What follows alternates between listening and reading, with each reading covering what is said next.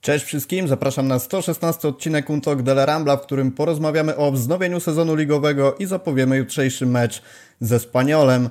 Jak zawsze na początku podcastu zachęcam Was do tego, żebyście zostawili suba na naszym kanale, dali łapki w górę, to pozwoli nam się rozwijać i docierać szerzej do większego grona odbiorców. Jeżeli będziecie słuchać nas na Spotify, tam również nasz, nasz podcast się znajdzie, to zachęcamy do jego oceny i oczywiście dziękujemy wszystkim patronom, który, którzy są z nami. Zachęcamy do dołączenia do tego zacnego grona i wsparciem nas małą cegiełką finansową, dzięki której będziemy mogli rozwijać się jeszcze bardziej. Zaczynamy.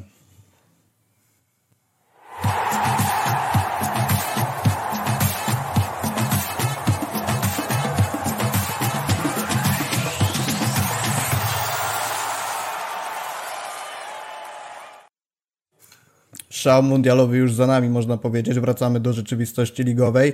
Ze mną Maciej Miko. Jak tam przed rozpoczęciem sezonu, przed wznowieniem sezonu powinienem powiedzieć? Bardzo dobrze, bardzo dobrze, już nie mogę się doczekać. E, wchłonąłem na razie mecze e, ligowe w Hiszpanii, które mogliśmy oglądać e, wczoraj. Mm, no i czekam, czekam przede wszystkim na jutrzejszy popołudnie wczesne, jutrzejsze. Ja sobie jeszcze przedłużyłem ten rozbrat z piłką hiszpańską i zaczynam oglądanie od meczu Barcelony ze Spaniolem, także jeszcze chwilka dla mnie. E, czyli mówisz, że emocje będą, nie cierpisz na, to, na tę przypadłość, która często przewija się przez Twittera, że po tak fantastycznym mundialu trudno w sobie odnaleźć siłę do tego, żeby La Ligę oglądać? E, w jakimś stopniu piłkę, La Ligę, e, ponieważ próbowałem w Boxing Day trochę oglądać ligi angielskie, ale powiem szczerze, że wtedy jeszcze chyba nie byłem na to gotowy, bo chyba 15 minut było moim rekordem, a odpalałem każdy możliwy mecz, który miałem pod ręką. E, natomiast e, jeżeli chodzi o Ligę Hiszpańską, no to jest mi o tyle, o wiele bliższa, więc e, nie miałem żadnego problemu, żeby każdą możliwą minutę, którą miałem wolno, poświęcić na, na oglądanie potyczek.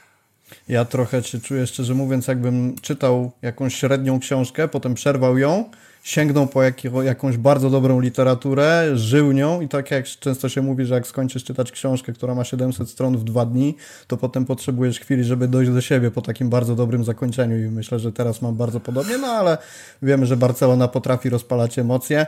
Aktualna sytuacja w tabeli ligowej wygląda tak, że Barca po 14 meczach ma 37 punktów, gramy ze Spaniolem e, na Spotify Camp Nou jutro o 14, żeby nikomu to nie umknęło, bo godzina wyjątkowo egzotyczna. E, natomiast drużyną, która może zagrozić Barcelonie na tym fotelu lidera jest oczywiście Real, który również po 14 meczach z 35, 35 punktami. Mecz wyjazdowy z Realem Valladolid dzisiaj o 21. Dobra informacja jest taka, przynajmniej myślę dla nas, ale też dla całego widowiska i dla Ligi Hiszpańskiej, że i w Barcelonie i w Realu e, w zasadzie wszyscy są powołani. W Barcelonie wszyscy, w Realu brakuje tylko Mariano, także ta największa obawa, że Mundial zdziesiątkuje kadry okazała się e, nietrafiona tym razem, na nasze szczęście. Wręcz można powiedzieć, że Araujo wyzdrowiał przez ten czas i wrócił do siebie. O tym, jak planujemy, jak, za, jak mogą wyglądać te wyjściowe jedenastki, jeszcze sobie porozmawiamy w dalszej części. Ja bym natomiast zaczął od tego, wszystkiego, co dzieje się wokół Barcelony, bo pojawiło się kilka informacji w związku ze zbliżającym się oknem transferowym. Jestem ciekawy, jak się zapatrujesz na kilka informacji. I zacznijmy sobie od tego, że gdzieś niestety zaczyna być wypychany powoli z klubu Rafinha. Jak się na to zapatrujesz? To ja tylko tytułem wstępu e, troszeczkę skoryguję informację, którą podałeś, bo Real dzisiaj rozpocznie swój mecz o 21.30, podobnie jak wczoraj Atletico. E, a co do już samego pytania, nie brałbym tego teraz zbyt poważnie, tak naprawdę. Jeżeli w tym momencie sezonu, po dosłownie 14 kolejkach ligowych i 6 nieudanych, czy powiedzmy 4 nieudanych występach w Lidze Mistrzów, jest zdecydowanie za wcześnie, żeby Mm, zakładać, że ktokolwiek w klubie, e, który jeszcze kilka miesięcy temu walczył zaciekle o transfer Rafini, jest go tak w stanie w ciągu tych dosłownie kilku miesięcy już ocenić na tyle negatywnie, żeby szukać mu wyjścia za kilka miesięcy przy, przy oknie letnim. Zwłaszcza, że pamiętajmy, nie dość, że Rafinia e, nie dostał jeszcze aż tylu szans na swojej ulubionej pozycji, to też w, do tej pory bardziej próbował rozwijać się po tej swojej stronie no nie do końca właściwej, na tej, której nie czuje się najlepiej. E, dlatego podszedłbym do tej informacji bardzo spokojnie i jeszcze się do niej specjalnie nie przywiązywał. Ale z drugiej strony pojawiają się takie informacje, że informacje, no nie możemy tu mówić o potwierdzonych informacjach, to są cały czas pogłoski, że Rafinha to mimo wszystko jest piłkarz, którego do Barcelony sprowadził Laporta, natomiast Xavi woli Dembele. Którego z nich byś zostawił, gdybyś miał wybór? Nie jest wielką tajemnicą, że e, fanem Dembele nie jestem i pewnie już nigdy nie będę. Gdybym miał wybór yy, i próbował ich jakkolwiek oceniać na bazie występów w Barcelonie, to wydaje mi się, że na ten moment no niestety nie mamy takiej możliwości przez yy, krótki pobyt Rafini, a też w sumie sam Dembele nie rozgrywał aż tylu meczów w Barcelonie, ile, ile powinien.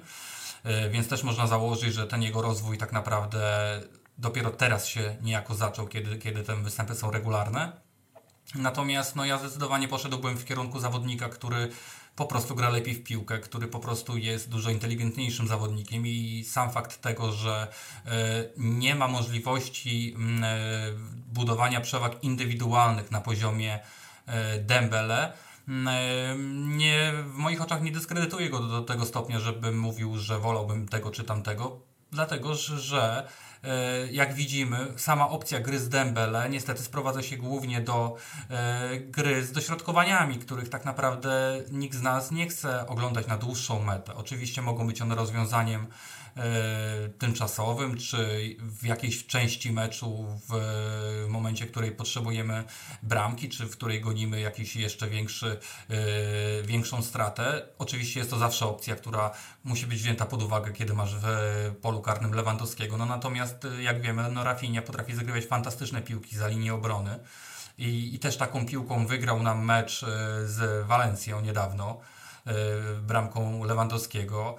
Dosłownie przed przerwą na Mistrzostwa Świata z fantastycznym podaniem popisał się Frankie de Jong, a, a Rafinha tą, e, to podanie zamienił na zwycięskiego gola, więc tak naprawdę e, no w ostatnim okresie czasu mm, e, ciężko powiedzieć, żeby Rafinha się nie sprawdzał, prawda? No bo daje konkret, daje bardzo ważny konkret, a sam Dembele, jak wiemy, konkretów e, dawać regularnie nie bardzo lubi i, i te konkrety często e, są w takich, w takich meczach, w których te, te, te zwycięstwa są na przykład okazałe, kiedy to nie jest aż tak ważne wtedy. Mnie się wydaje, że dużo kibiców liczyło, że Rafinha mundialem przekona do siebie, że rzeczywiście zasługuje na to, żeby dłużej pozostać, bo wiemy, że jego forma w Brazylii była diametralnie inna w stosunku do tego, co prezentował w Barcelonie często, natomiast wiadomo, jak wyglądał mundial Brazylii, też jak wyglądał mundial Rafini, przez co e, w zasadzie nie chcę powiedzieć, że utrudnił, ale na pewno nie polepszył swojej sytuacji. Co do samych statystyk, bo to też wygląda ciekawie, co powiedziałeś, że e, jeden nie przekonuje tak bardzo jak drugi. Dembele na ten moment ma 5 goli, 7 asyst, Rafinha 2 gole, 4 asysty, co pozwala sądzić, że jednak Dembele jest tym piłkarzem, który oferuje więcej, natomiast jak sobie spojrzymy na te statystyki głębsze, jak na przykład stworzone szanse do oddania strzału, czy stworzone szanse prowadzące do zdobycia gola, to tu okazuje się, że Rafinha w ogóle w Barcelonie, biorąc pod uwagę wszystkie rozgrywki, jest piłkarzem najskuteczniejszym, bo 6-1 stworzonej okazji do oddania strzału w przeliczeniu na 90 minut w porównaniu do 5,8 Dembele. No nie jest to duża różnica oczywiście. 1,04 versus 0,98 w przypadku akcji prowadzącej do zdobycia gola. Jasne, to są jakieś tam liczby po przecinku, natomiast wydaje mi się, że często zapominamy o tym, że Rafinha rzeczywiście duże zagrożenie stwarza pod bramką, mimo że na pierwszy rzut oka być może jest to niewidoczne. Ja też optuję za tym, żeby on jednak w Barcelonie został i, i żeby nie był wypychany. Natomiast moją rolą jest też trochę wejść w e, buty człowieka, który będzie ci rzucał, rzucał wyzwania pytaniami. Pomimo, że mogą być one trochę przeciwko mnie samemu. Nie uważasz, że um, oddanie Rafini w tym momencie byłoby poniekąd um, ostatnią, bądź jedną z ostatnich szans um, umożliwiających zarobienie na nim. Mam na myśli to, że jeżeli jego wartość sportowa, co za tym idzie wartość rynkowa mocno zdegraduje przez kolejne sezony, ten oraz cały następny, zakładając, że pozostałby w Barcelonie na taki okres, to mielibyśmy problem, że mogliśmy go sprzedać za dużo większą kasę niż obchnie, obchnęlibyśmy go za rok. No, ciężko jest to tak naprawdę rokować, no bo jeżeli my zakładamy, że y, po kilku miesiącach grania poza pozycją w większości y, bez e, takiego dużego pakietu zaufania, jak ma jego powiedzmy rywal z pozycji, no bo tego po prostu fizycznie nie ma, bo my mówimy o tych statystykach liczbowo, no to też warto zaznaczyć, że Dembele rozegrał 50% więcej minut i to głównie, i to tylko i wyłącznie tam, gdzie jest mu najwygodniej, prawda? Więc to też warto brać pod uwagę, kiedy to oceniamy. Natomiast no, jeżeli my jesteśmy z niego niezadowoleni, y, jeżeli my budujemy już teraz narrację, nawet w prasie, wokół tego, że, że on się nie sprawdza, że y, będziemy szukali wyjścia, no to jeżeli my dajemy taki sygnał po kilku miesiącach, no to potencjalny nabywca no też nie będzie miał zaufania do takiego zawodnika y, na tyle, żeby dużo za niego zapłacić. Oczywiście znajdą się chętni, no bo to jest według mnie bardzo dobry piłkarz i, i wątpię, żeby y, w takiej dobrze zorganizowanej drużynie, która już jest w dużej mierze gotowa do rywalizacji. On się nie odnajdzie na przykład szybciej, dostając konkretne szanse na swojej pozycji z dużym, e, z dużym zaufaniem, e, czy do trenera, który będzie go potrafił na przykład lepiej wykorzystać. Mm, dlatego tak jak mówię, no nie wydaje mi się, że w tym momencie na przykład byśmy go sprzedali drogo. Żebyśmy na przykład odzyskali to, co, to, co, to, co w niego włożyliśmy. No zwłaszcza, że my raczej ze sprzedaży piłkarzy nie słyniemy i tak naprawdę... Totalnie nie potrafimy sprzedawać, to prawda. Nawet zwróćmy uwagę na jeszcze troszeczkę inną plotkę, która też się pojawia. O tym, że Frank Kessie otrzymał ofertę. Mam go następnego mamy... na liście, także możemy no sobie śmiało do niego przejść. I teraz mamy Frank Kessie dostał teoretycznie podobną ofertę opiewającą na około 15 milionów euro od y, Tottenhamu. No i teraz... Warto czy nie warto? No według mnie zdecydowanie nie warto. No bo o ile ten Kessie jest jaki jest, no ale jest. Jeżeli my go teraz sprzedamy zimą za te 15 milionów, no to po pierwsze, za te 15 milionów nikogo wartościowego nie kupimy. No nie. Czyli nie będziemy mieli zawodnika na ławce. Oczywiście możemy się e, ratować kimś e, z rezerw, oczywiście, Sancem na przykład, nie ma problemu. Natomiast no to nie, jednak nie jest zawodnik na tym poziomie, czego byśmy nie mówili o Kessim. To nadal nie jest zawodnik z takim pakietem doświadczenia. To nadal nie jest zawodnik, który być może będzie się adaptował do grupy aż tak szybko, albo który będzie na przykład dostawał zaufanie od trenera. No jednak Kessi gdzieś to zaufanie może szybciej wypracować niż coś zupełnie nowe. Mm, no i, ale przede wszystkim, no, co to jest 15 milionów w Anglii? No, to, to jest nic, być, ale z drugiej strony jest... znowu, znowu taka sama sytuacja i to samo pytanie jak w przypadku Rafini. Nie wiem, czy pamiętasz za ile e, Rakitic odchodził z Barcelony. To było 1,5 miliona euro plus 9 milionów tak. zmiennych. W momencie, kiedy trochę wcześniej mogliśmy za niego tych milionów dostać znacznie więcej. I czy znowu nie okaże się, że e, Casey się nie sprawdzi i będziemy próbowali go ulokować w jakimkolwiek klubie i błagać o to, żeby ktokolwiek te 15 milionów dał, jeżeli się nie sprawdzi? Bo ja piłkarsko nie widzę sensu na ten moment, żeby Casey zostawał w Barcelonie i to nie jest kwestia jakiejś niechęci do niego, tylko widać, że ten człowiek to jest po prostu w Barcelonie ciało obce. No, to niestety się dzieje coś, czego poniekąd wielu z nas się spodziewało. Po, przez jakiś czas, zanim ten transfer był pewny, żeśmy o tym mówili sporo.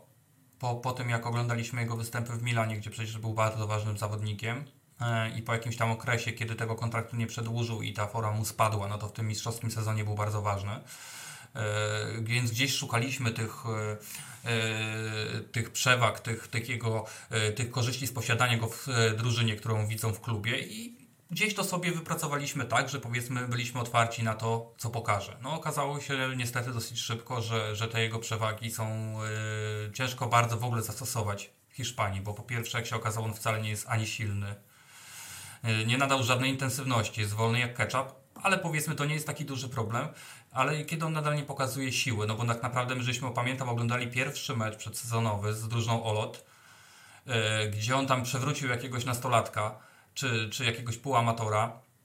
Poturbował go straszliwie, my potem na tym lecieliśmy cały miesiąc, jaki to jest twardziel. No ale jak przyszło do grania z drużynami, które już są na naszym poziomie, bądź na wyższym, e, no to on się odbijał od tych zawodników, to on nie mógł zdążyć, to on się nie mógł połapać w założeniach taktycznych które Co też gorsza od niego też odbijała się piłka bardzo prawda? i widać było te braki techniczne. No on miał tam przecież taką sytuację, już teraz nie pamiętam w którym meczu, że tak naprawdę mógł wylecieć z boiska tylko przez to, że źle przyjął piłkę i w walce tak. o nią tam skasował chyba łokciem. Ja już nie wiem, czy to nie jest ten mecz z Elcze, gdzie, gdzie, yy, gdzie my graliśmy przewadze ostatecznie. Chwilę później, po tym jak e, Verdu sfaulował Roberta, zresztą wczoraj w meczu Atletico zrobił dokładnie to samo i dokładnie, w, znaczy nie w podobnym miejscu, ale, ale też sfaulował w ten sposób i też wleciał z boiska i ułatwił bardzo drużynie z Madrytu yy, ten mecz. Yy, więc teraz bym go nie sprzedawał zimą, dlatego że zwyczajnie nie będziemy mogli za bardzo znaleźć dla niego żadnego zastępstwa. Ja nawet bym był skłonny ściągnąć Niko z powrotem jeżeli byłaby taka opcja za niego. E, natomiast nie wiem, jak na to zapatruje się Walencja. Jeżeli wychodzimy z założenia, że nie liczymy na niego już na pewno i jeżeli e, chcemy go sprzedać szybko, na przykład teraz, mm, bo potrzebujemy pieniędzy, bo nie jest nam potrzebny, bo jest szansa, no to zdecydowanie trzeba po prostu powalczyć przy negocjacjach, bo wydaje mi się, że takie podstawy 20 milionów plus jakiś grosik zmiennych, no to to jest minimum. Przed chwilą e, Atletico wypchnęło Mateusa Kunie do Wolverhampton za prawie 50 milionów z, oblig z obligo wykupu. No a nie oszukujmy się, czym się w, yy, Mateusz Kunia po tym jak odszedł z, z Herty, po kilku dosłownie dobrych występach, nie, to, to nie jest też tak, że z tego co ja pamiętam, to nie jest też tak, że on jakoś tam tą ligą trząsł. On miał dobry okres, Atletico go wykupiło. E, w Atletico grał bardzo w kratkę. Mm, miał dobre momenty, miał zupełnie nijakie albo w ogóle nie grał i nagle odchodzi za 50 milionów. No to jakby, jeżeli ktoś umie zaradnie zarządzić takim transferem, to można z niego wyciągnąć naprawdę gigantyczną, gigantyczne pieniądze, a my stajemy się w sytuacji, w której my sprzedaliśmy e, e, Atletico ostatecznie Griezmana za 20 milionów, a oni sprzedali za 50 jakiegoś kunie. No to jakby, to, to kto tu się daje rolować? My, my czy oni? No raczej my. Więc jeżeli my się dajemy rolować, no to obawiam się, że my się znowu damy wyrolować tak na szybko, załatwiając takie sprawy. A propos Griezmana, to tak zupełnie dygresyjnie. Jestem bardzo ciekawy, co by się wydarzyło, gdybyśmy przeciągnęli te negocjacje na czas trochę jeszcze po mundialu i zobaczyli, jak sytuacja by się zmieniła, bo to, co zagrał Griezmann na mundialu, no wiemy, że był rozpatrywany zresztą zupełnie bardzo słusznie jako top 3 piłkarzy na całych rozgrywkach Pewnie gdyby Argentyna nie wygrała, to nawet może gdzieś tam dałby radę wskoczyć na to pierwsze, drugie miejsce. Podejrzewam, że na pierwsze to nie, ale ktoś mógłby go na, na tym drugim rozpatrywać.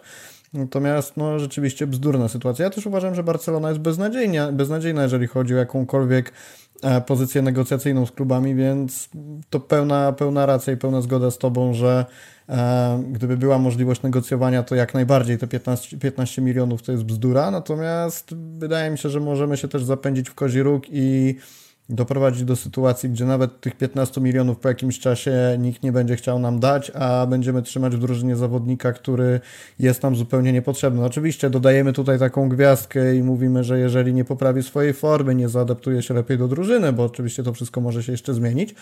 Natomiast no, na, na ten moment wygląda to średnio, ja szczerze mówiąc, bardzo mocno byś, bym się zastanowił, czy tych 15 milionów mimo wszystko nie przyjąć i nie nadać trochę już na ten moment inne, innego rytmu temu środkowi pola.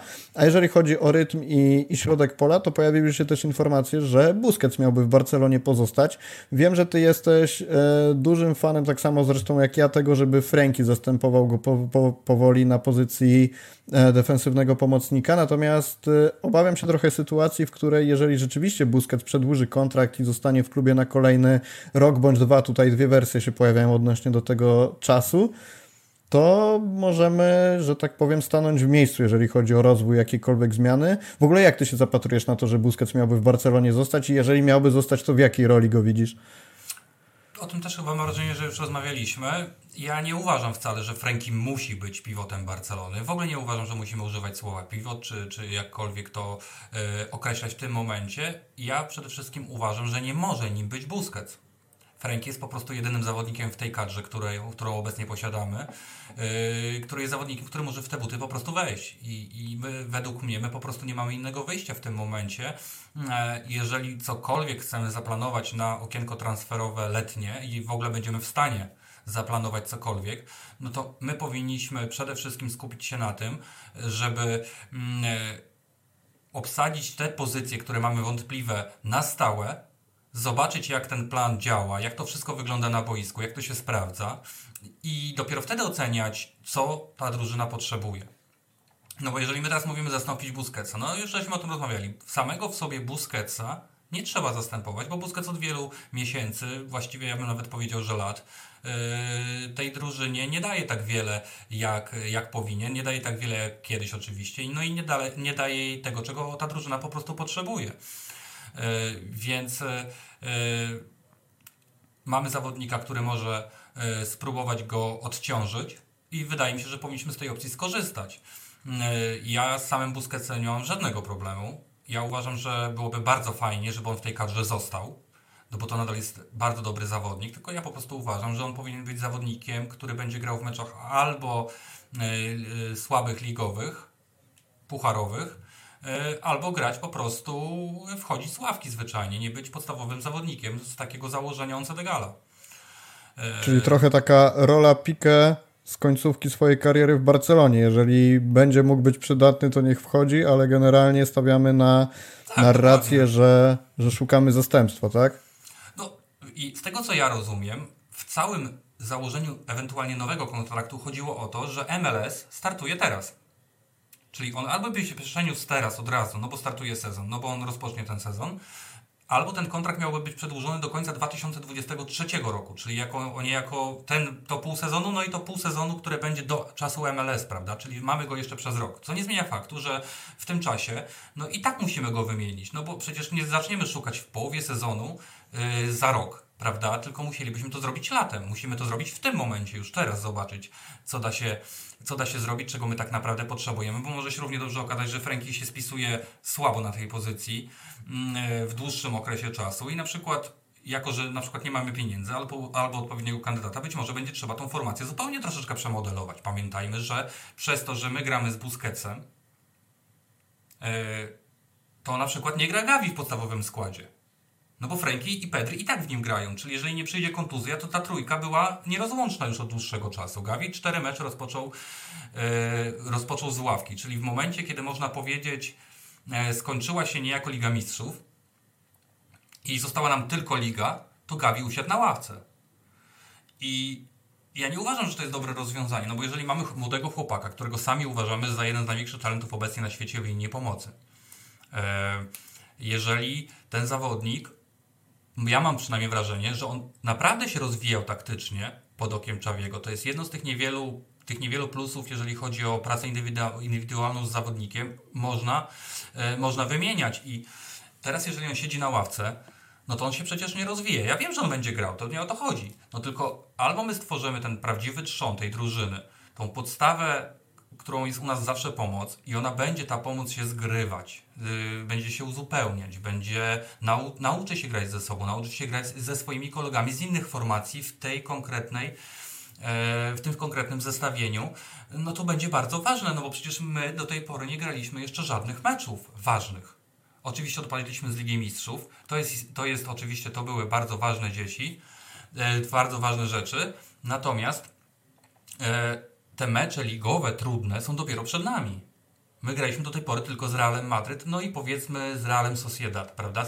Jeszcze wydawało się w pewnym momencie, że Sevilla jest taką drużyną, którą możemy zakwalifikować jako ważne spotkanie, natomiast forma z całego sezonu pokazuje, że jednak no tak, no, spotkanie bliżej jest ważne, jej no jest strefy wygrać, spadkowej. Prawda? No spotkanie jest oczywiście ważne, no ale ciężko powiedzieć, że w tym momencie, czy w momencie, w którym graliśmy, no Sevilla była mocną drużyną zwyczajnie, no nie możemy tego tak oceniać, zwłaszcza, że ona też tam trochę stracha napędziła na początku. Więc te mecze trudniejsze, one się dopiero pojawią i one się właściwie pojawiają już od razu. Cały styczeń jest wysłany meczami i początek lutego, bo to mamy teraz i Atletico za chwilę. Potem mamy Super Puchar, będzie Betis. Być może w finale Real, no ewentualnie Valencia, no ale raczej Real. E, potem zaraz za sekundkę na początku lutego gramy i z Villarreal. Gramy z Betisem na Villamarin. Gramy jeszcze z jedną mocną drużyną, tam teraz, z Sevillą teraz gramy. Ona może nie rzeczywiście taka mocna, ale no nie wiadomo jak to teraz będzie wyglądać tak naprawdę. Yy, może sam Paoli wytchnie w nich ducha, choć, yy, choć z tego co, co, się, co, się, co się tam dzieje, to wygląda na to, że ta kadra będzie tylko gorsza, nie lepsza. E, bo, bo wszystkie plany Mączkiego, e, Mączkiego na razie palą na panewce, bo poza oddaniem Dolberga to, to, to pierwszy do, do wylotu był Delaney. On przyjechał z jakimś naciągniętym więzadłem z mundialu i nie może być sprzedany w tym momencie. E, chcieli się pozbyć Akuni, ale Akunia też ma trochę problemów zdrowotnych i nie będzie go tak łatwo sprzedać. A, a cała Sevilla jest pogrążona bijatyką o fotel prezesa. I, I tak naprawdę bardzo ciężko im w tym momencie skupić się na sporcie, gdzie, gdzie Del Nido wczoraj e, obecnego prezydenta po prostu od czci wiary odżegnywał. Nie przeszły żadne punkty programowe, że tak powiem, e, statutowe e, na tym zgromadzeniu akcjonariuszy, natomiast i tak zostały wszystkie przyjęte, więc zakończyło się to wielką awanturą i, i zapowiedzią, że, że w grudniu 2023, kiedy dojdzie do wyborów, to to Castro po prostu zostanie wywiezione na taczkach z całą tą ekipą z Sewilli i dostało się też Monchiemu, dlatego wydaje mi się, że nie mają sporo swoich kłopotów, dlatego e, pewnie na razie tak szybko się nie podniosą, no to też grają teraz e, na Camp Nou. Natomiast tych meczów trudnych teraz będzie i wydaje mi się, że najważniejsze na te mecze będzie zaufać jakiejś grupie, no i ta grupa po prostu musi nas prowadzić. Nie ma wyjścia, trzeba zaryzykować już teraz. To jeszcze dosłownie kilka słów o jednym zawodniku, który jest e, na liście tych, którzy mają kontrakt przedłużyć, mianowicie Marcos Alonso. Gabriel Sanz Mundo Deportivo podał, że ma być to przedłużenie o co najmniej dwa lata, więc biorąc pod uwagę wiek Marcosa Alonso, czyli 32 lata, to dosyć e, moim zdaniem kolejna absurdalna sytuacja, bo e, biorąc pod uwagę to, jak eksplodował talent Balde i że Pojawiają się też informacje, że Jordi Alba miałby przedłużyć kontrakt i pozostać w Barcelonie jeszcze trochę. On sam zresztą wcale nie wygląda na takiego, co miałby się gdzieś wybierać. E, to wydaje mi się, że ten zabieg z Marcosem Alonso taki dosyć dziwny. Oczywiście są te informacje, że on mógłby być sprawdzany nie tylko w roli e, lewego obrońcy, ale też grać na tej pozycji środkowego obrońcy, na której rzekomo dobrze się sprawdzał. Ja to tak trochę w cudzysłowie powiedziałem, bo moim zdaniem wcale nie był to jakiś wybitny, wybitny poziom, jaki on tam prezentował. Natomiast tak całościowo. E, wydaje Ci się, że to będzie dobry zabieg, jeżeli Marco Alonso przedłuży kontrakt, czy raczej jest to kolejny zawodnik, którego powinniśmy wypchnąć z klubu, a nie do końca nam się to udaje? Uważam ten zabieg za nieprzemyślany w tym momencie. Nieprzemyślany dlatego, że no Marcos Alonso nie będzie ważnym zawodnikiem tej kadry prawdopodobnie nigdy. Ja wiem, że on był teraz e, dużo e, używany przez Czawiego, no ale to wynikało tak naprawdę tylko i wyłącznie z kontuzji. On jeden dobry mecz na tej swojej pozycji nowej, czyli e, na lewej stronie środka obrony, rozegrał z Osasuną tak naprawdę, bo to był naprawdę udany mecz. Ale... A to spotkanie z Bayernem, po którym wielokrotnie przypominaliśmy, że miał najwięcej wygranych pojedynków główkowych i to był taki początek do tego, że rzeczywiście może tam sprawdzi się w dobrej dyspozycji? No, ten najważniejszy pojedynek główkowy przegrał z, z Hernandezem i, i straciliśmy bramkę. Yy, póki graliśmy my w piłkę, póki my prowadziliśmy grę, no to Marco Alonso był bardzo przydatny. To prawda. Byłem akurat na tym meczu na żywo i było dobrze widać, że e, Bayern bardzo e, nas ograniczał dopiero, gdy pojawialiśmy się na jego połowie. Natomiast na naszej połowie mogliśmy sobie tą piłkę trochę klepać, zwłaszcza w pierwszej połowie. Dlatego Alonso wyglądał bardzo dobrze w momencie, kiedy tych zagrożeń pojawiało się coraz więcej, no to e, Alonso radził sobie co, coraz gorzej i, i, i jak już Bayern tą przewagę osiągnął i już był dosyć spokojny, mm, e, no to, no to już ten Alonso nie był już takim wyraźnym, powiedzmy, zawodnikiem, który wyraźnie gra dobrze i można go wyróżnić, prawda? Więc nie gloryfikowałbym kilku minut, czy kilkunastu minut, czy nawet jednej, czy dwóch nawet połów, bo potem widzieliśmy, że popełniał błędy, że, że czuł się niepewnie. On się na tej pozycji oczywiście rozwija. On na tej pozycji też będzie często wyglądał dobrze, bo po prostu rywale będą słabi. Natomiast no, nie jest to zawodnik, który z perspektywy czasu będzie dla nas istotny. Dlatego uważam, że akurat ten zabieg y, jest słaby, bo na koniec tego sezonu zostaniemy, będzie i Jordi Alba, będzie oczywiście Balde, czyli no ta lewa strona będzie za, zablokowana na pewno na dłuższy okres. No bo Alba według mnie do 2024 na pewno z nami zostanie, zwłaszcza, że no widzimy, że on nadal prezentuje wysoki poziom i pozbywanie się go zupełnie tak bez powodu, tylko dla samej pensji, no nie jest sensowne z punktu widzenia tej drużyny, bo ta drużyna go po prostu potrzebuje. E, a i Balde będzie pewnie potrzebny na prawej stronie, bo tu też nie wierzę, że wydarzy się jakieś nie wiadomo co wow. E, a jeżeli chodzi o Kundę, to bym jeszcze trochę tonował nastroje, bo ile Kundę e, oczywiście na tej prawej stronie występować może, no to też zwróć, zwróćmy uwagę, że on tych pojedynków na tej stronie sporo przegrywa i jak przyjdzie trudny rywal e, z dobrym skrzydłowym, to, to niekoniecznie on może być super rozwiązaniem na tą prawą stronę, prawda?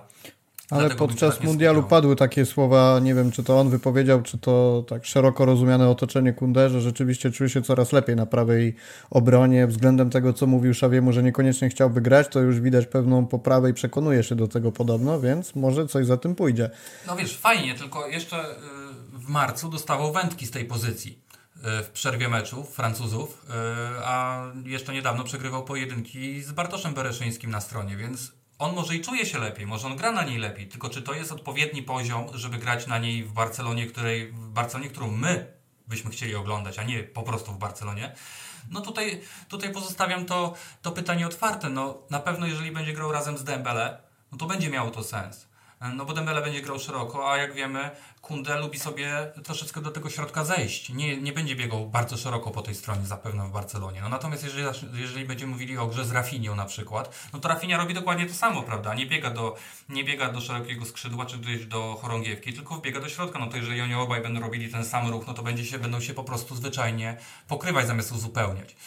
E, więc tutaj pewnie jeszcze będzie się wiele działo e, w i pomysłach taktycznych, i osobowych. Natomiast, no, mm, e, wracając do tematu, pamiętajmy trzy ważne, bardzo ważne, najważniejsze postacie w historii klubu prawdopodobnie, albo jedne z ważniejszych, powracają w lipcu, przynajmniej na ten moment. Jest to Clement Longle, jest to Samuel Umtiti i jest to Serginio Dest. Więc my za chwilę będziemy mieli 10 czy 12 obrońców, jeżeli się nie uda ich upchnąć kolanem, będziemy mieli 10-12 obrońców, gdzie do gry się nadaje 5-6, prawda? Więc... No tych, których co... wymieniłeś, to zdecydowanie się nie nadają. No tak, ale tak zupełnie uczciwie cię zapytam. Zupełnie uczciwie już zostawiamy na chwilę, e, zostawiamy na chwilę e, stare, że tak powiem, wspominki, tylko myślimy o dzisiaj. Czy ty byś wolał mieć w składzie na ławce Marcosa Alonso jako drugiego, trzeciego lewostronnego środkowego obrońcę, czy Clement Langley na przykład, który całkiem nieźle sobie radzi w, w, w Anglii, prawda? No, żadne, żadne wow, nie ma się czym chwalić, ale radzi sobie, gra te mecze w Tottenhamie, który jednak jest dosyć, no powiedzmy, jest, jest siłą jakąś tam e, w drugiego, drugiego sortu w Anglii.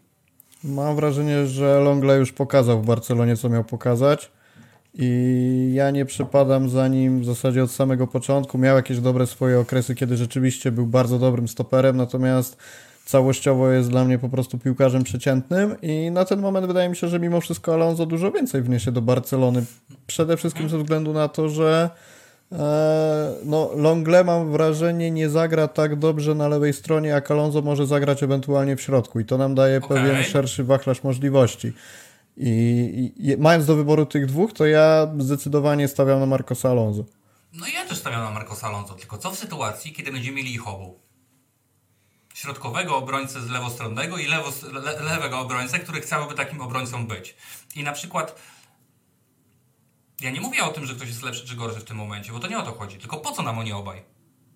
Bo oni są, według mnie oni są na bardzo podobnym poziomie. Mogą zagrać fajny mecz, mogą zagrać słaby mecz, mogą popełnić błąd rażący, może, mogą go nie popełnić, natomiast nadal nigdy nie będą członkami tej kadry istotnymi. No nigdy. Tak mi się przynajmniej wydaje, no bo Alonso chyba już ma trochę za mało czasu, żeby się takim stać. Musiałby to nagle magicznie już w tej sekundzie zrobić. Więc... Raczej, raczej dużo pola do progresu też nie, nie widać u niego. No właśnie, czyli się, mamy... już ten jak zostaniemy... szczyt osiągnął i tu zostanie. No właśnie, więc jeżeli mamy już, będziemy mieli ich obu, yy, nadal będzie w tej drużynie Eric Garcia, nadal będzie Andras Christensen, oczywiście będzie Kunda Araujo, prawda? Nie wiadomo, co będzie z Riadem. Ja bym na Riada postawił osobiście. Olał Alonso, olałbym Lengle, obu bym spuścił na drzewo, w miarę możliwości oczywiście, a postawił na naszego młodego chłopaka z, z drużyny B. Bo tak naprawdę to, to, może być, to może być nasza przyszłość. My tego nie wiemy. Wiemy, że nie będzie nią Lengle, wiemy, że nie będzie nią Alonso, ale on może być. No to jeżeli ktoś może być przyszłością, może być ważny i przede wszystkim nie zarabia dużo wcale, pewnie nic nie zarabia na nasze warunki, no nie musimy za niego nic płacić, no i nie musimy się pakować w kolejne kontrakty, które być może nie dzisiaj, nie jutro, nie na przykład we wrześniu, ale na przykład za półtora roku może się okazać ten kontrakt Alonso bardzo nam ciążący. Przecież każdy kontrakt się w końcu u nas taki okazuje.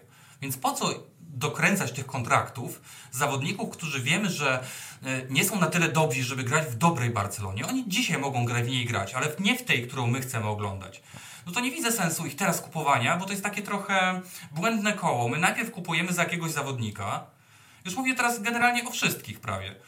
Kupujemy jakiegoś zawodnika. No kupiliśmy Alonso na lewą obronę. No i nie gra na tej lewej obronie. Gra nagle na środku tej obrony, prawda? No i on gra na środku obrony i my się teraz zastanawiamy, czy on jest, czy on jest, jest dobry, czy on jest niedobry, prawda? To samo Rafinha. Kupujemy zawodnika za 60 czy na 55 milionów podstawy na lewą stronę. Całe życie biegającego po lewej stronie, ale gdzieś tam kiedyś, 27 lat temu, no grał trochę na, na, na przepraszam, na prawej stronie, a grał trochę na lewej. E, dobra, to jak z Ferranem, ciągle mu się wypomina, że przecież w Walencji był prawo skrzydłowym, więc po co próbować go na dziewiątce, wrzucamy go na to prawe skrzydło. Chodzi mi tylko jakby o taką, chodzi mi o taki jakby taką logikę, że my najpierw bierzemy zawodnika, potem się okazuje, że do końca mamy na niego pomysł, on po dwóch, trzech miesiącach e, bez posiadania w drużynie pomysłu na niego, on gra byle jak, no bo tak jest z wieloma tymi zawodnikami naszymi. E, my tam się uczepiamy jakichś pojedynczych rzeczy, tego nie strzelił, tamtego, tamtego nie podał. Mm, I my po dwóch, trzech miesiącach teraz rozmawiamy, czy, czy, czy, my, czy Rafinie warto byłoby sprzedawać gdzieś dalej. No to kto prowadzi ten scouting, że tak powiem? No kto się tym zajmuje? No wydaliśmy duże pieniądze, zdaliśmy duży kontrakt, walczymy o tym pół lata i nagle po dwóch, trzech miesiącach się okazuje, nie, w sobie to nie to. I tak każdy, i wygląda tak każdy transfer, nie wiem, od pięciu lat, no poza jakimiś takimi transferami, które musiały się udać, typu Lewandowski. No tak, ale wiesz, z Lewandowskim jest tak, że prawdopodobnie gdziekolwiek byś go nie wrzucił, to nawet no, jeżeli jego ten no tak, poziom spadnie ze 100% do 70%, to okazuje się, że jest w top 5 piłkarzy na świecie. No to trochę to trudno rozliczyć, nie? No tak, no ale nadal, gdybyś wziął tego lewego i na przykład chciał z niego zrobić skrzydłowego, no to pewnie już nie miałbyś tego efektu, nie? A nie, no tak, tak, zgadzam Prawda? No to jest na tej zasadzie, więc my popełniamy cały czas ten sam błąd, czyli kupujemy kogoś, nie wiem, kupujemy czy bierzemy za darmo, okej, okay, czasami są okazje, trzeba skorzystać, Cassie, Christensen, okej, okay. natomiast no, jeżeli my potem nie mamy na nich planu, i, ale nawet nie wydaliśmy na nich dużo, no ale oni nadal są obciążeniem tej kadry. Bo my za chwilę znowu się możemy znaleźć w sytuacji, w której mieliśmy już teoretycznie wakacje, uznawaliśmy, ale ta kadra to jest teraz. Małe szlify. No a teraz wracamy do punktu, w którym nagle mówimy, nie, no tej kadry to nie ma, no nie ma Busquetsa, kto będzie grał na lewej obronie, a gdzie prawy obrońca? O Jezu, a tu już na lewej też nie ma nikogo, bo Ansu się ciągle łamie. No i co? Sześciu, nie... sześciu nietykalnych i żadnym z nich nie jest człowiek, który przyszedł latem, tak? No to, to też jest taka popularna znaczy, informacja. Znaczy nie, Kunde, chyba Kunde jest nietykalny. To ja trafiłem na jakieś, na jakieś pogłoski, w których był na pewno Pedri, Gavi, Ansu i cała ta reszta wychowanków, która można się domyślić, że tam Balde, będzie. Tak. Ale no tak, tak, absurd, absurd, masz rację i, i ja się zgadzam.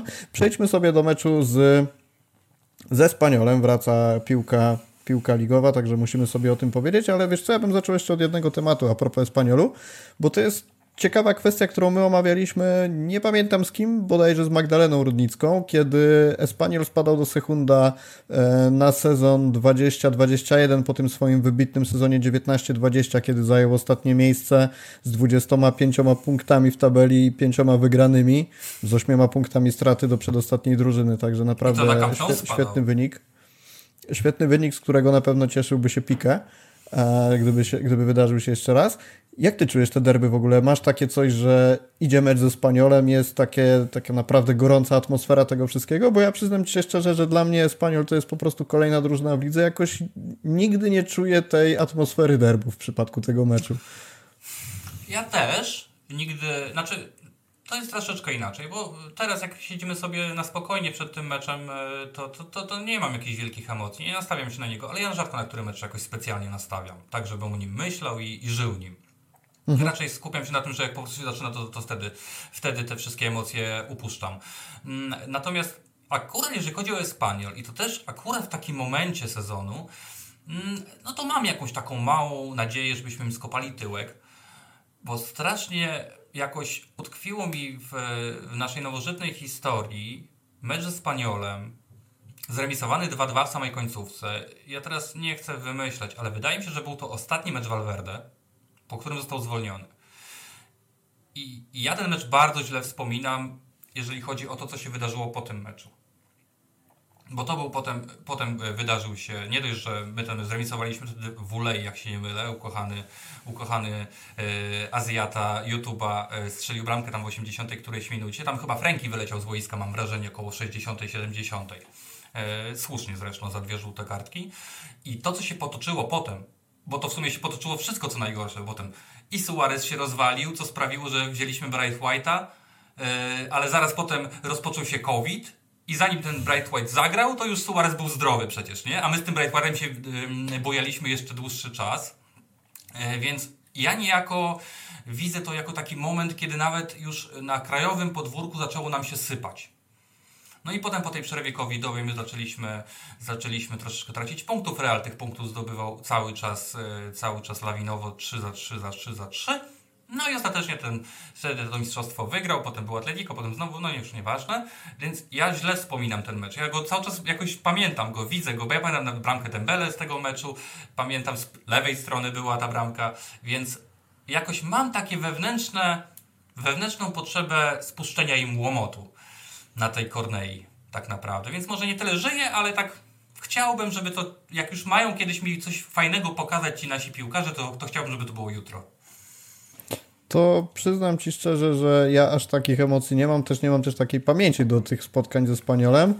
E, no, wiadomo, pod kątem zdobycia trzech punktów jak najbardziej, natomiast tak jak powiedziałem, nie mam jakichś większych emocji wobec tego spotkania niż jak gramy z Hetafe, jak gramy z no, Realem Betis, chciałem powiedzieć, ale to akurat zły przykład, bo Real lubię, Real Betis lubię w takim pozytywnym znaczeniu no tego mecze gramy często, więc... Dużo bramek pada zawsze. Tak, w pewnym momencie pada, były takie mecze. opinie, że jak ktoś chce obstawiać y, liczbę goli, jaka padnie E, w meczu Barcelony z Realem Betis, to warto tam powyżej tych 4-5 postawić, bo to no, zawsze no, chyba poza, sprawdzało. Poza tym meczem, poza tym meczem yy, przegranym na początku kadencji Czawiego, dobrze mówię? Dobrze mówię. Juan mi nam wtedy strzelił w 70 minucie chyba bramkę. E, I wtedy chyba w tym sezonie Betis był jedyną drużyną, który pokonał Barcelonę dwukrotnie, jeżeli się nie tak mylę. Tak jest. nie. Nie. Inny sezon. Ty mówisz o sezonie Setienowym jeszcze. Bo my żeśmy potem wygrali u nich na Villamarin bramką Trincao y, w samej końcówce. Taką naprawdę ładną bramką, tak. Więc to był ten sezon, no ale to powiedzmy nie jest takie teraz istotne. Y, to poza tym meczem, to te mecze pozostałe, które się w ostatnich latach wydarzały, to myślę, że spokojnie można nawet plus 5 stawiać w tych meczach. Bo tam były wyniki 4-2, 3-2, 5-2 prawda? Więc, więc tak, tych bramek jest dużo. To są drużyny ja miałem... które lubią grać w piłkę, a nie lubią bronić, więc... Miałem być przyjemność na meczu na Camp Nou, kiedy Griezmann zdobywał bramki z tą znaną cieszynką zapożyczoną z NBA, tam bodajże było 5 do 2 i też bardzo byłem zadowolony, że akurat na ten mecz trafiłem. Ach, wtedy byłem akurat za granicą, ale to było to, który mm, puszczał konfetti? Bo to tak, chyba były tak, jego pierwsze tak. bramki były chyba na Camp Nou. Bardzo możliwe. Piękne bramki strzelał, takie w drugiej połowie takie me, bramki Messiego trochę takie strzelał. Bardzo, bardzo ładne spotkanie, ale wróćmy do Spaniolu. Tu nie spodziewam się aż tak ładnego spotkania, bo z nimi zawsze to jest y, przeprawa, deptanie kości i, i tak dalej, i tak dalej. No, no ale i też po tym, trochę co się dzisiaj wydarzyło, taki charakter tak. Można się tego spodziewać. E, przejdźmy sobie zatem do wyjściowych składów obstawiliśmy, jak może to wyglądać. Jeżeli możemy poprosić naszego montażystę, reżysera, to e, chętnie przyjęlibyśmy tutaj na ekran odpowiednie plansze. Na, najpierw według Ciebie e, Ter Stegen, Kunde, Araujo, Christensen, Jordi Alba, Franki na środku zamiast Busquetsa, Gavi, Pedri i atak Rafinha, Lewandowski, Ferran. No musimy sobie zacząć od bardzo ważnego tematu, czyli tego, że Lewandowski wraca do kadry meczowej może grać w spotkaniu ze Spaniolem. Jak oceniasz to wszystko? Bo ja mam takie wrażenie, że wydarzyło się bardzo dużo w ciągu ostatnich kilku godzin w kontekście Lewandowskiego, to znaczy jest euforia kibiców Barcelony, że Lewy wraca do składu, natomiast cały piłkarski świat jest oburzony tym, że Lewandowski wraca do składu i mam no takie odczucie, że jednak rację. jest w tym bardzo dużo racji, dokładnie. No i, raz, i świat ma rację, i świat ma rację, bo znowu w Hiszpanii sądy namieszały. Na początek może wyjaśnijmy tylko jedną rzecz. Problem polega na tym, że Barcelona nie odwołała się od dodatkowych meczów zawieszenia tylko, ale odwołała się również od pierwszej żółtej, kartki, którą Lewy otrzymał. I to jest ten największy problem. Bo teraz, jeżeli odwołanie poszło do sądu cywilnego i oni to oceniają to y, jako całość, no ja nie jestem prawnikiem, no ale to, to jest taka trochę powiedzmy, yy, powiedzmy, no tak to działa po prostu. I jeżeli oni to wzięli jako całość, tą skargę, czy to zażalenie, prawda, no to siłą rzeczy nie mogą e, tego sądzić osobno, bo jeżeli okaże się z czasem, że Lewandowski by ten mecz ze Spaniolem przesiedział na trybunach, czy, czy, po, prostu na, e, czy po prostu w ogóle nie przyjechał no, na trybunach, bo takie są zasady, e, no to mogłoby się okazać, że jeżeli tą, tą pierwszą żółtą kartkę by mu anulowali ostatecznie w Trybunale, czy tam w sądzie cywilnym, no to to jest coś, czego nie jesteśmy w stanie mu oddać, prawda? No nie, nie odkręcisz tego meczu, nie odkręcisz tego zawieszenia, nie, nie będzie tego w stanie w żaden sposób zrekompensować.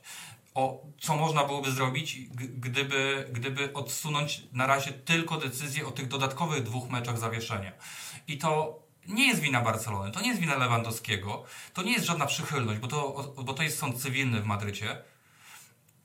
To jest po prostu znowu jakiś burdel kompletny z tymi przepisami i zasadami i tym, kto to ocenia, jak to ocenia, jak wzięli. te decyzje. Najprościej na świecie byłoby to po prostu Robert by odpoczął jutro ze Spaniolem.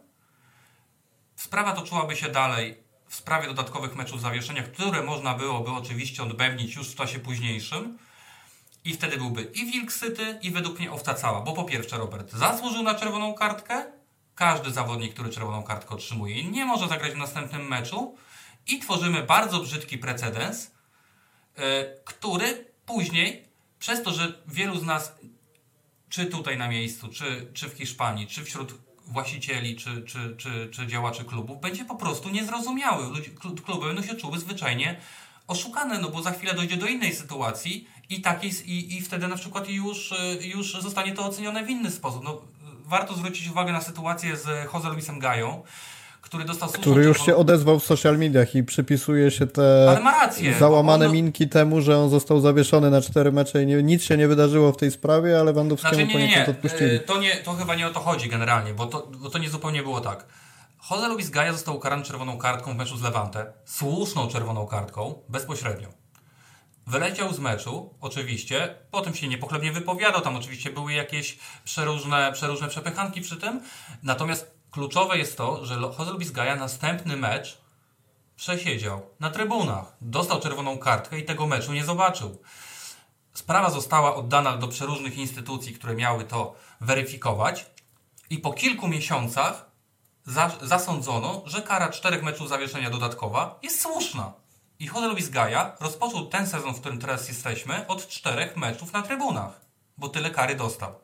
I to było rozwiązane w bardzo sensowny sposób, czyli czerwoną kartkę odbębnił od razu, a dodatkowe zawieszenie poszło pod ocenę, to trwało kilka miesięcy, zostało wyjaśnione, on tą karę otrzymał, yy, otrzymał czy została ona zatwierdzona, od, yy, odbębnił ją i zamiecione. No a tu mamy sytuację, w której dosłownie 24 godziny przed meczem, czy nawet to nie wiem, czy nawet 24 godziny były, dowiadujemy się, że tutaj tak nie będzie, że Robert dostaje zawieszone obie kary i czerwoną kartkę, i dodatkowe zawieszenie. No to jest ewenement po prostu. Precedens. Tego, czegoś takiego po prostu yy, w Hiszpanii nie było i nie ma. I, i ja się wcale nie dziwię drużynom czy, czy kibicom, że, że są źli, że, że doszukują się jakiejś nieuczciwości w tym wszystkim. E, bo, bo to po prostu jest precedensowa sprawa i to znowu korzysta na tym klub, który tak naprawdę nie powinien na tym korzystać, bo zawodnik został ukarany słusznie czerwoną kartką. Co do już późniejszych tych gestów i, i zawieszeń to już można sobie dywagować. Natomiast no tutaj mamy dosyć prostą sytuację. I ja wcale nie uważam, że to jest dobra decyzja. Bardziej by mi podobała decyzja z tym jednym meczem zawieszenia za czerwoną, a potem rozpatrujemy resztę, ponieważ w końcu ta decyzja będzie. Robert ten mecz będzie musiał jeden na pewno odcierpieć, no bo tej żółtej kartki mu nie cofną. To jest A jeżeli cofną, to stworzy się kolejna sytuacja, która jeszcze bardziej napędzi tę spiralę, że no tak, bo teraz będziemy wiadomo jak to wygląda i w Hiszpanii, i w Barcelonie, jaka narracja będzie wokół tego. Oczywiście mu tej kartki nie cofną, on ten mecz będzie musiał udobębnić. Zakładamy, że już e, cofną mu, wydaje mi się wszystkim, że teraz będą musieli mu, mu, to, mu tą karę e, tak naprawdę, w zależności od jakie będą nastroje, mu utrzymają albo, albo tą karę zabiorą, no ale załóżmy, że mu, że mu tą karę zabiorą, że to miało sens, to odroczenie. No to my nie wiemy, w którym momencie to będzie. Teraz gramy ze Spaniolem. No nie jest to trudny rywal, nie oszukujmy się. A co będzie, jak w przyszłym tygodniu powiedzą, nie, dobra, jedną karę musi odcierpieć. Nie pojedzie na Wanda Metropolitano, na Mez Atletico. A co będzie, jeśli zrobi to za miesiąc, kiedy będzie trzeba jechać na Benito Villamarin? A co będzie, jak to się stanie w tygodniu przed klasykiem na przykład? Teraz był dobry moment, żeby to odcierpieć. Jest Dokładnie. miesiąc, w którym są dosłownie trzy czy dwa, trzy mecze ligowe, ale jest też Super Puchar, jest też pierwsza runda Copa del Rey. Tych meczów będzie bardzo dużo i gdyby Robert po prostu sobie trochę odpoczął w tym czasie, to trudno, byśmy jakoś musieli z tym żyć, ale on by nadal był w grze.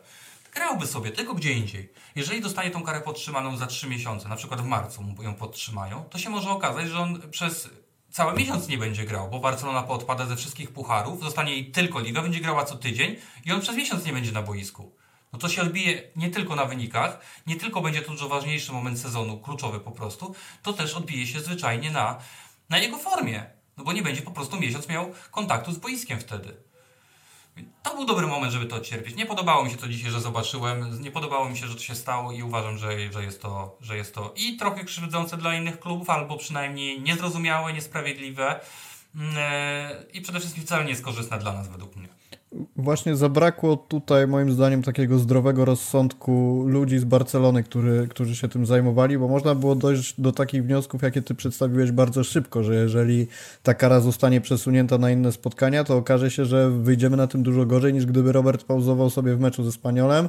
Nie oszukujmy się, że tak naprawdę jest to moment dużego zamieszania, nazwijmy to roztrenowania piłkarzy i można ten mecz wygrać dużo mniejszym nakładem sił niż w późniejszych spotkaniach z lepiej przygotowanymi drużynami. Oczywiście piłkarzy ze Spaniolu, którzy byli na mundialu, nie pamiętam czy jakikolwiek był, no nie, nie jest to ważne na ten moment, natomiast wiadomo o co chodzi. Jest to mecz do odbębnienia, a, a te ważniejsze przyjdą później. No, ktoś nie pomyślał, natomiast ja mam takie samo zdanie jak ty, że rozumiem pokrzywdzenie innych drużyn, natomiast nie rozumiem trochę podejścia na zasadzie, że drużyny przygotowywały się na spotkania z Barceloną nie, no bez Roberta. To jest akurat taki płacz, że jak w gimnazjum, że coś miało czegoś miało nie być na sprawdzianie, okazało się, że jednak jest i, i okazuje się, że to jest to wielka tra tragedia.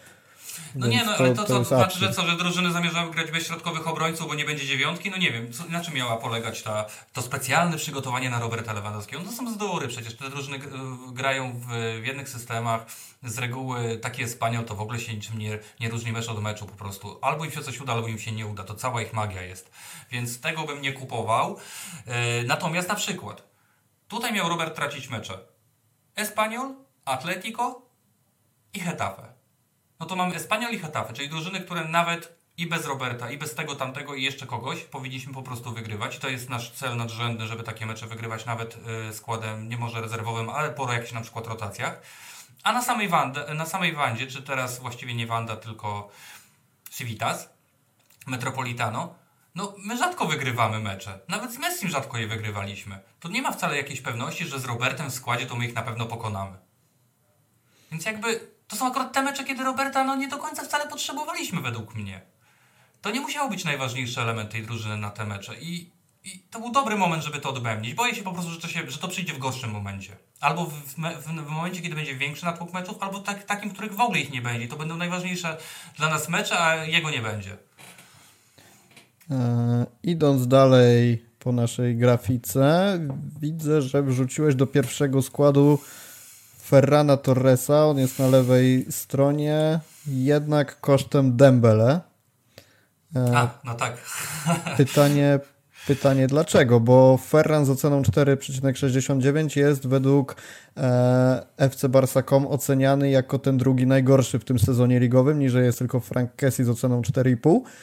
Czy jednak nie lepiej byłoby e, Wydaje mi się, że ja zastosowałem ten mechanizm, zaraz sobie zobaczymy na mojej grafice, żeby przeciągnąć trochę ten rytm meczowy, który Dembele miał na mundialu. Oczywiście abstrahując od formy, jaką prezentował, bo ona była daleka od perfekcyjnej, natomiast był w grze.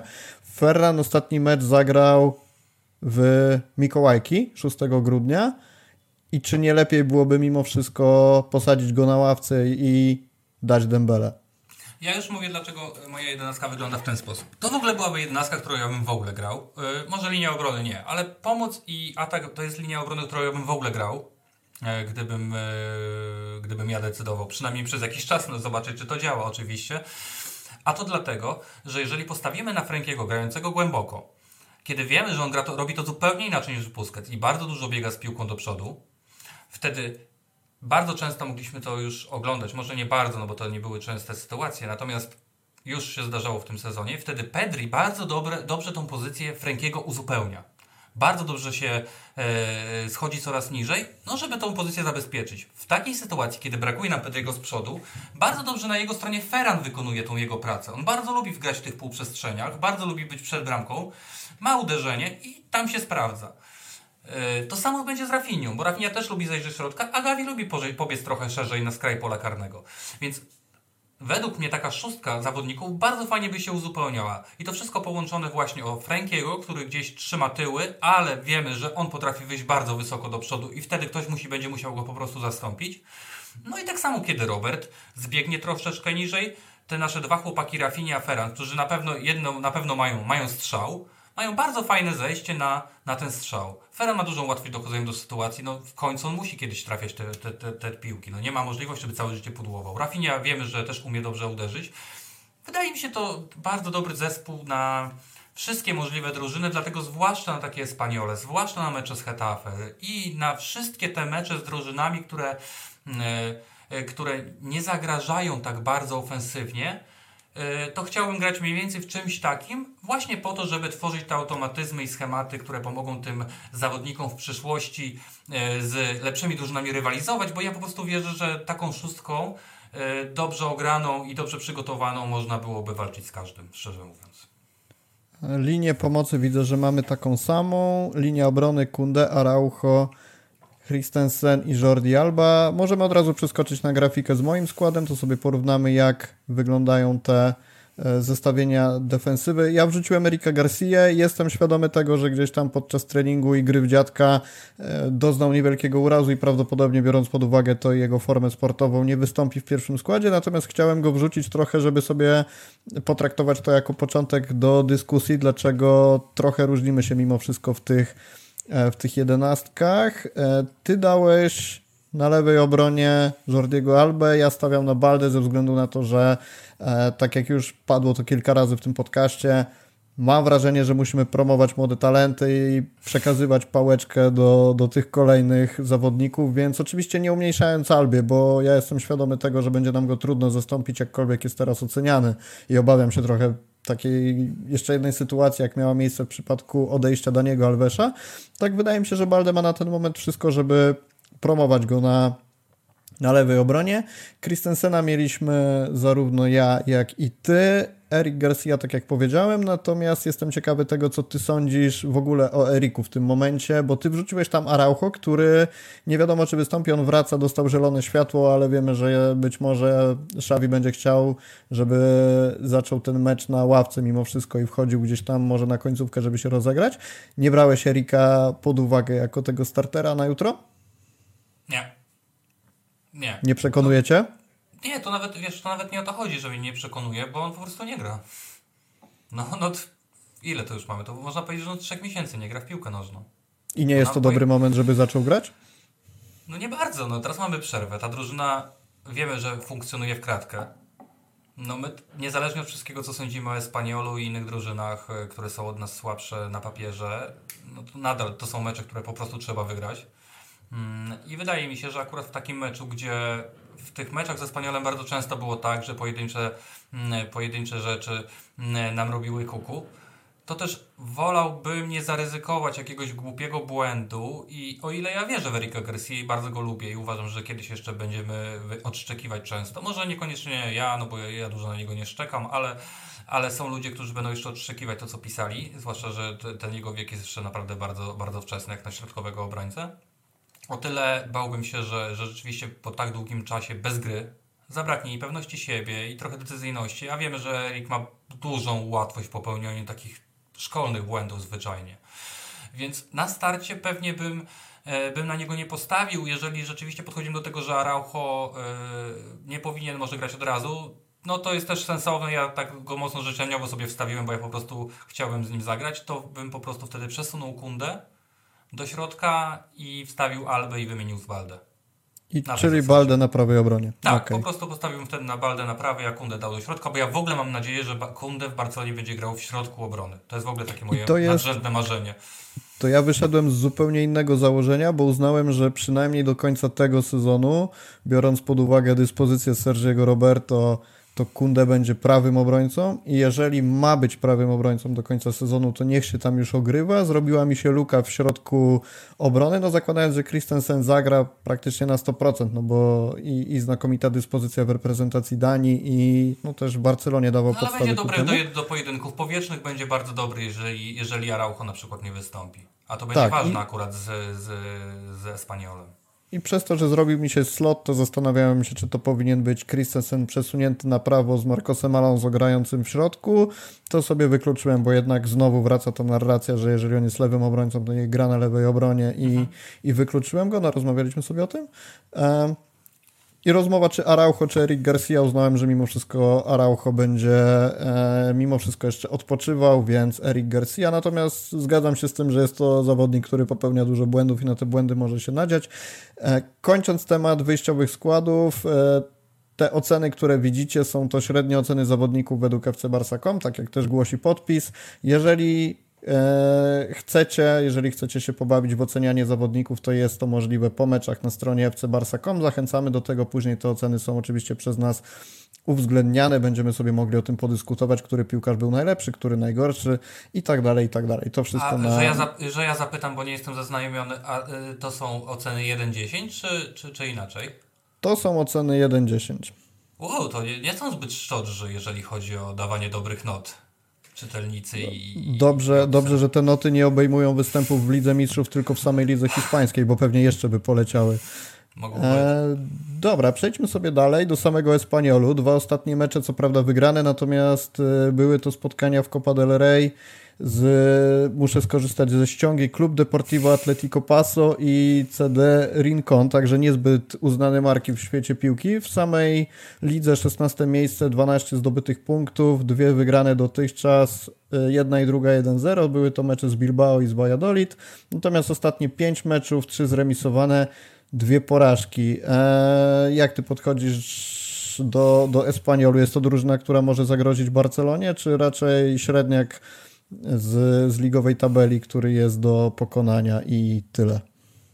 Uważam, że jest to zdecydowanie drużyna, która powinna od dobrej Barcelony w tej formie, jaką mamy teraz, nawet biorąc pod uwagę naszą kadrę, pod, powinna otrzymywać zwyczajnie łomot i to być może nawet w pierwszej połowie. To jest drużyna, która dla Barcelony powinna być przystawkami przed meczami. Po prostu. Oni niczego nie grają. Mają nie obawiasz się Hoselu? 7 goli, tyle samo co i Jago Aspas w Selcie? A ile karnych? Hmm. Zawsze coś. Nie, no pewnie. Pewnie, że tak. Aspasa też się nie obawiam i też nie uważam, że powinniśmy się Celty na przykład obawiać, no bo już bez przesady. Czy my się mamy wszystkich obawiać? Myślę, że obawiajmy tych Bayernów i Realu. Yy, przestańmy się obawiać e, Espanioli i, i innych hetafów. Yy, nie, nie obawiam się, nawet nie zamierzam nikogo specjalnie wyróżnić z tej drużyny, bo nawet nie wiem, kto to miał być. Kiedyś to jeszcze można było chociaż yy, bramkarza im yy, doceniać starowinka, a teraz już nawet starowinka nie ma. No to, teraz jest no Martin, wiem. potężny Martin Braithwaite. A ten, a no tak, zapomniałem o nim na śmierć. Nawet bramkę chyba tam strzelił jedną albo dwie. Trzy gole, jedna asysta w lidze. Także, nie, no, żeby się nie, nie no, okazało, że jeszcze wypuściliśmy bardzo dobrego snajpera. Nie, zapomnieć, zakopać ich pod ziemią, zapomnieć w ogóle. Mam nadzieję, że to będzie taki mecz, o którym będziemy mówili przez 5 minut i zajmiemy się już Atletico od razu. Że pojedziemy, wygramy, zapomnimy. Ale jest znaczy, jeszcze nie, jeden człowiek... nie pojedziemy, bo u siebie gramy. Jest, jest jeszcze jeden człowiek, który musi, może, może, nie musi, może skraść show i nie występuje ani w Espaniolu, ani w Barcelonie. Mówisz o to... Antonio Mataolaozie? Dokładnie o nim mówię. Nie boisz się, że on skradnie show jutro? Nie, w ogóle. Wiesz dlaczego? Bo sobie sprawdziłem, zawsze to sprawdzam. W ogóle ja uwielbiam Laoza. Y, już żeśmy chyba o tym kiedyś rozmawiali. Ja bardzo lubię Mateo Laoza, bo, bo ja uważam, że on błędy jako jeden z niewielu sędziów świata, swoje wszystkie błędy popełnia tak samo w każdą stronę. On jest po prostu w swoich błędach uczciwy. On jest w swoich decyzjach uczciwy według mnie. Nawet jeśli to są złe decyzje, to nadal rzadko podejrzewam, że on by coś yy, mógł sam odkręcić. On może dużo rzeczy wykręcić tylko po to, żeby siebie postawić w centrum uwagi, prawda? Mm, no, wszyscy mamy na pewno w pamięci mecz niedawny Argentyny z Holandią, którego kompletnie nie opanował. E, ale wydaje mi się, ja że... Mam, ja mam z tego spotkania przed oczami cały czas scenę, jak stoi przy tych zawodnikach i zagwizdał, nie wiem, 20 albo 30 razy. Mi się tylko wydaje, że być może było tak, że mm, na jakichś może odprawach na przykład yy, sędziowie byli instru, instruowani, żeby nie przesadzać, bo jeżeli my byśmy zobaczyli takiego Laoza, jaki on potrafi być, to my byśmy mogli już tam w, w ósemkę, dziewiątkę to, to grać w, w 60-70 minucie, bo jak on by się wziął za kartkowanie, yy, to już by leciał i Paredes, i nadbiegający Van Dijk, i na ławce ktoś na pewno, i za chwilę tam ktoś się przewracał na 100%. Jeżeli on by zaczął sypać tymi kartkami rzeczywiście, Messi by wyleciał z boiska w ogóle przed, według mnie. I to być może jeszcze w pierwszej połowie, no bo przecież miał rękę, która skandalicznie nie zakończyła się przecież żółtą kartką. No to absurd po prostu. Widać, że to było przecież po znajomości. Zna go doskonale, dał mu spokój. No bo to była taka ręka, widać, że była celowa, no ale nie było jakiegoś tam zagrożenia wokół niej, niewiele można było na niej zyskać, prawda? Natomiast on potem jeszcze przez chwilę, potem przez chwilę miał taki faul od tyłu i on równie dobrze z tego meczu wylecieć na przykład. No więc jakby wiadomo, może cały świat zobaczył, czym my się zmagamy na co dzień, natomiast naprawdę w tej lidze Mateo Laos to nie jest największy problem. Są naprawdę totalni wielbłądziarze, którzy, którzy te błędy wyciągają z każdej kieszeni i to dosłownie nigdy nie przewidzisz w jaką stronę, jaki ma humor i dlaczego taka decyzja.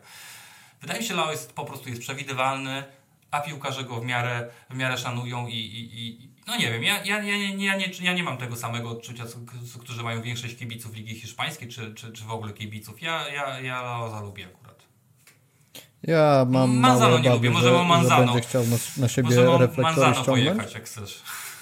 E, no, Wiesz może co, będzie chciał to ściągnąć, rozmowa ale o może sędziach w lepiej on, Hiszpanii jest może lepiej Rozmowa, rozmowa o sędziach w Hiszpanii wygląda tak, że czyjekolwiek nazwisko byś nie podał, to nie masz żadnej gwarancji, że to będzie dobrze sędziowane spotkanie.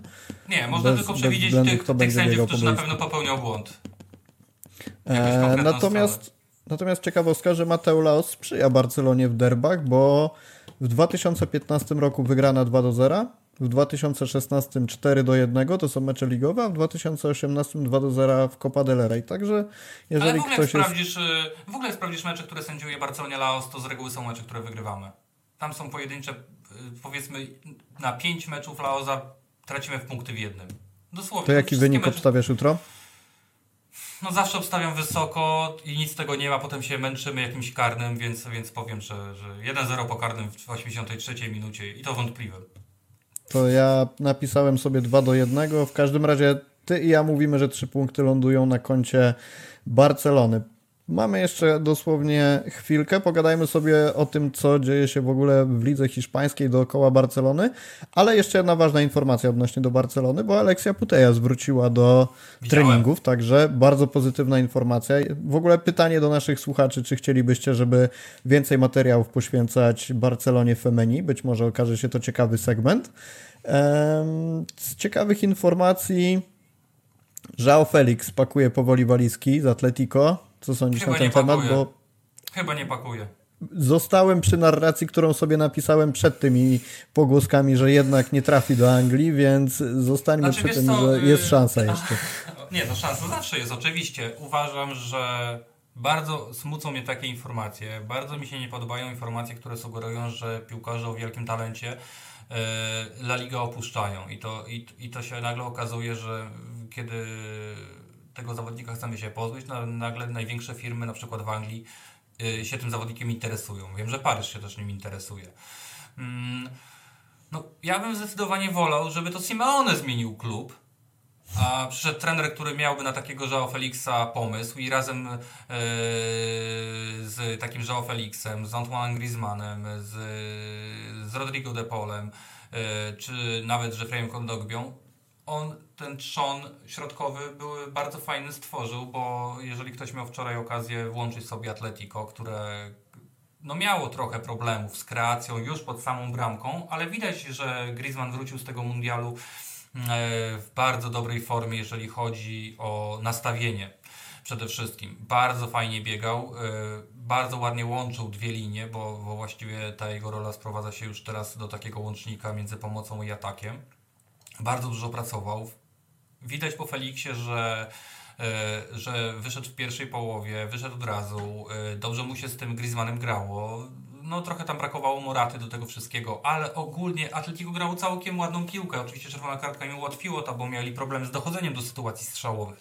Ale sam mecz wyglądał całkiem fajnie akurat. Naprawdę grali w tą piłkę trochę. Więc y, to pokazuje, że y, odpowiednio wykorzystany Felix może być bardzo korzystny. Mm, Ja się boję, że w, w takiej e, Anglii, gdzie bardzo łatwo wydaje się 100 milionów.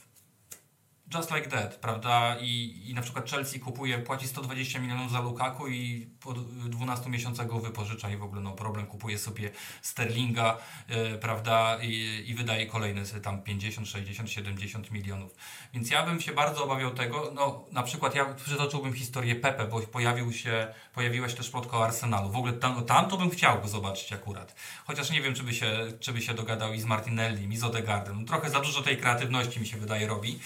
Natomiast no, przypominam chociażby takiego zawodnika z Ligi Francuskiej kupionego, Nicolasa Pepe, przez Arsenal za 80 milionów. Gdzie on teraz jest? On w ogóle żyje? Nie mam pojęcia, szczerze mówiąc. No właśnie, czyli chodzi mi o to, że bardzo łatwo się w Anglii takie duże pieniądze wydaje, a nikt się do tego specjalnie nie przywiązuje. Dzisiaj znalazłem zestawienie, w którym Chelsea w tym sezonie, jeżeli jeszcze dołączymy te plany, bo nie wiemy co się dzieje z Enzo, bo oni podobno zagięli na niego mocno parol, oni już dobijają do 500 milionów wydatków. No Enzo lekką ręką to jest 120 milionów. I, on, i uwaga, no. pamiętajmy, że wszystkie oferty z Anglii, które płyną, nie idą, na, nie idą wcale na klauzulę. Oni dają więcej pieniędzy, żeby rozbić transfer na raty. No więc tam się tak łatwo wydaje te pieniądze. Przychodzi Grealish, o dobra, nie nadajesz się, dobra, to nieważne. Przychodzi za chwilę Haaland.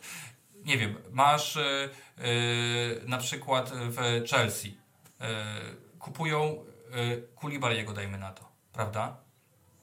Yy, I o, jeszcze jeden obrońca by się przydał, chcieli kupić Kundę, to kupmy Fofany na przykład, prawda? No i ja, ja, pamiętam ten moment transferu, bo na Twitterze rozmawiałem z kibicami Chelsea i mówię, wy się nie martwicie tym, że wy zaraz dacie 80 milionów za chłopaka, który grał 5 razy w piłkę i od roku jest kontuzjowany?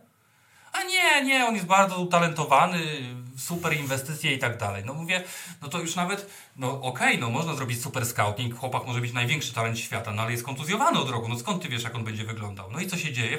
I Fofana wraca do tej gry, trochę kopie, łapie kontuzję, nie było go 3 czy 4 tygodnie, przychodzi mundial, no oczywiście na nim nie gra siłą rzeczy i dowiadujemy się w, w połowie grudnia, że w sumie to ta rekonwalescencja nie za dobrze idzie i to jeszcze 2, 3, 4 tygodnie będzie trzeba poczekać. Czy ktoś się specjalnie martwi? No nie specjalnie, no to już to Guardiola sobie kupimy, prawda, za kolejne 100 milionów.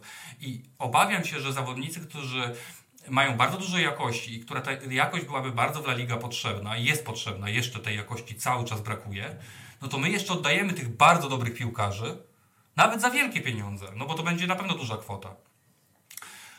E, gdzie oni potem e, niekoniecznie mają w ogóle możliwość wykorzystania tego. I, i oni w, tym, e, w, tej, w tej lidze często giną. Oczywiście ja wątpię, żeby człowiek na poziomie Feliksa zaginął. To nie o to chodzi. No ale to, nie, to, że on przejdzie do klubu innego, nie znaczy, że od razu automatycznie będzie potrafiono z niego skorzystać, prawda? Że to jest dobra decyzja. A Anglicy kupują na pałę nie myślą o tym specjalnie. Tak ja przynajmniej odnoszę wrażenie. No Chelsea, odkąd mają nowego właściciela, ja mam wrażenie, że on po prostu przelatuje nazwiska, nawet nie patrzy na cenę, o ten, no niech będzie, dobra, to na, na boczek, nie? O ten, no, dobra, niech będzie, no to na boczek. I to jakby, że nie ma w tym jakiegoś specjalnej myśli, wiesz, no yy, jeden zawodnik ma 1,50 m, gra lewą nogą i gra po prawej stronie, nie udało się, dobra, to kupimy tego wieżowca B90, prawda, co gra prawą nogą po lewej stronie i to tego jeszcze w obronie, nie? I wszystko jedno mam takie wrażenie, że to nie ma tam jakiegoś wielkiego planu. I koniec końców znowu będzie ten zły kierunek transferu, że znakomity piłkarz z Ligi Hiszpańskiej odchodzi do Ligi Angielskiej. Dla mnie to jest I dramat. I nie daje rady. I se nie daje rady, nie? Bo deszczowy wieczór w Stołk.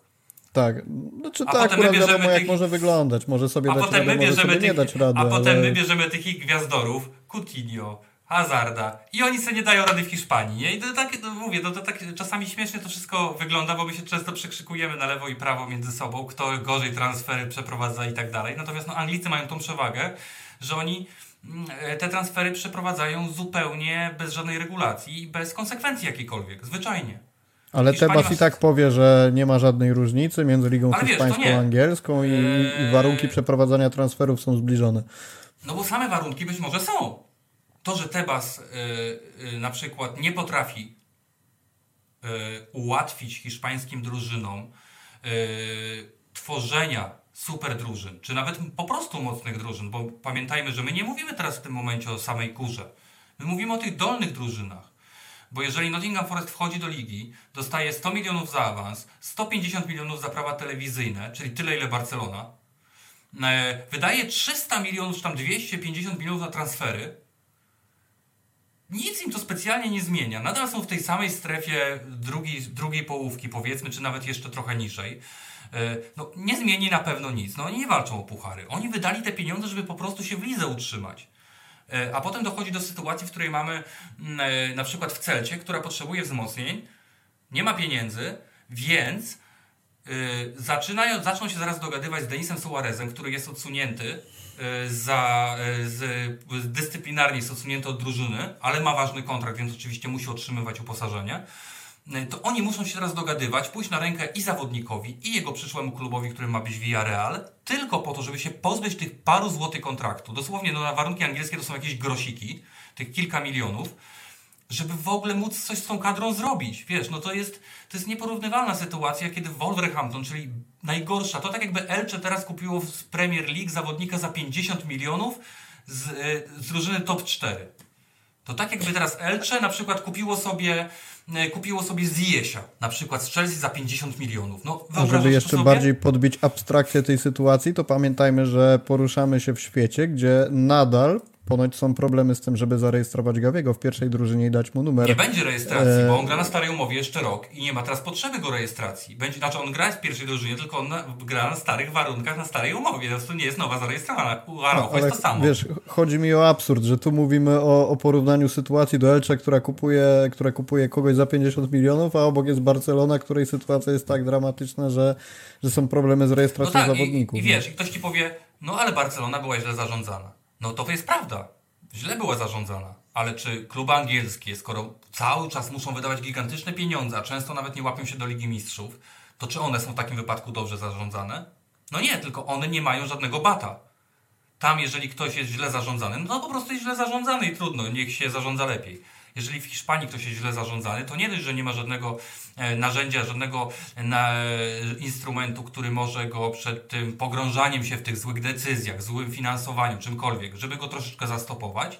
Jest tylko i wyłącznie bat, kij, pałka, która cię ukaże wtedy, kiedy już przekroczysz ten maksymalny możliwy limit yy, swoich, powiedzmy, w top, yy, czy swojego złego zarządzania. Dopiero jak osiągniesz pewien pułap, dostajesz pałą po łbie.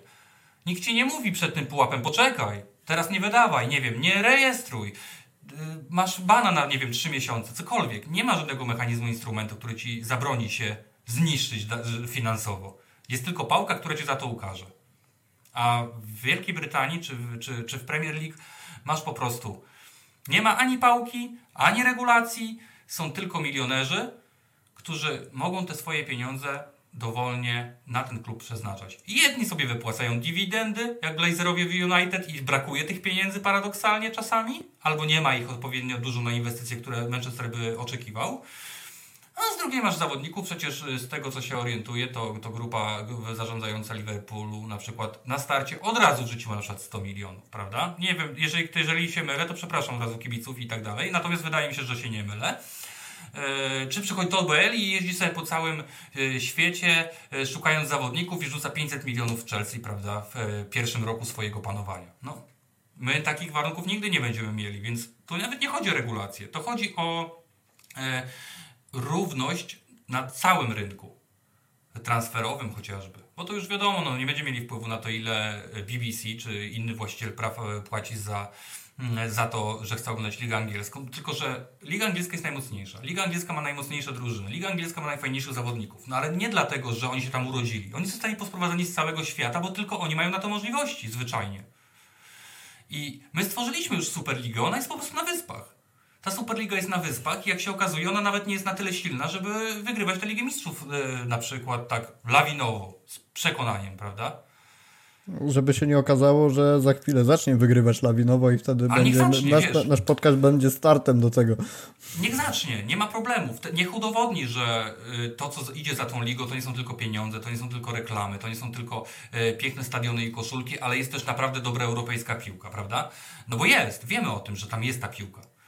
Natomiast, no, ona jest tam dlatego najlepsza, nie dlatego, że ona została tam stworzona, wymyślona. Nie, oni po prostu zainwestowali w sprowadzenie ludzi, którzy umieją tą piłkę grać, ludzi, którzy umieją kierować tymi ludźmi, którzy tą piłkę grać umieją.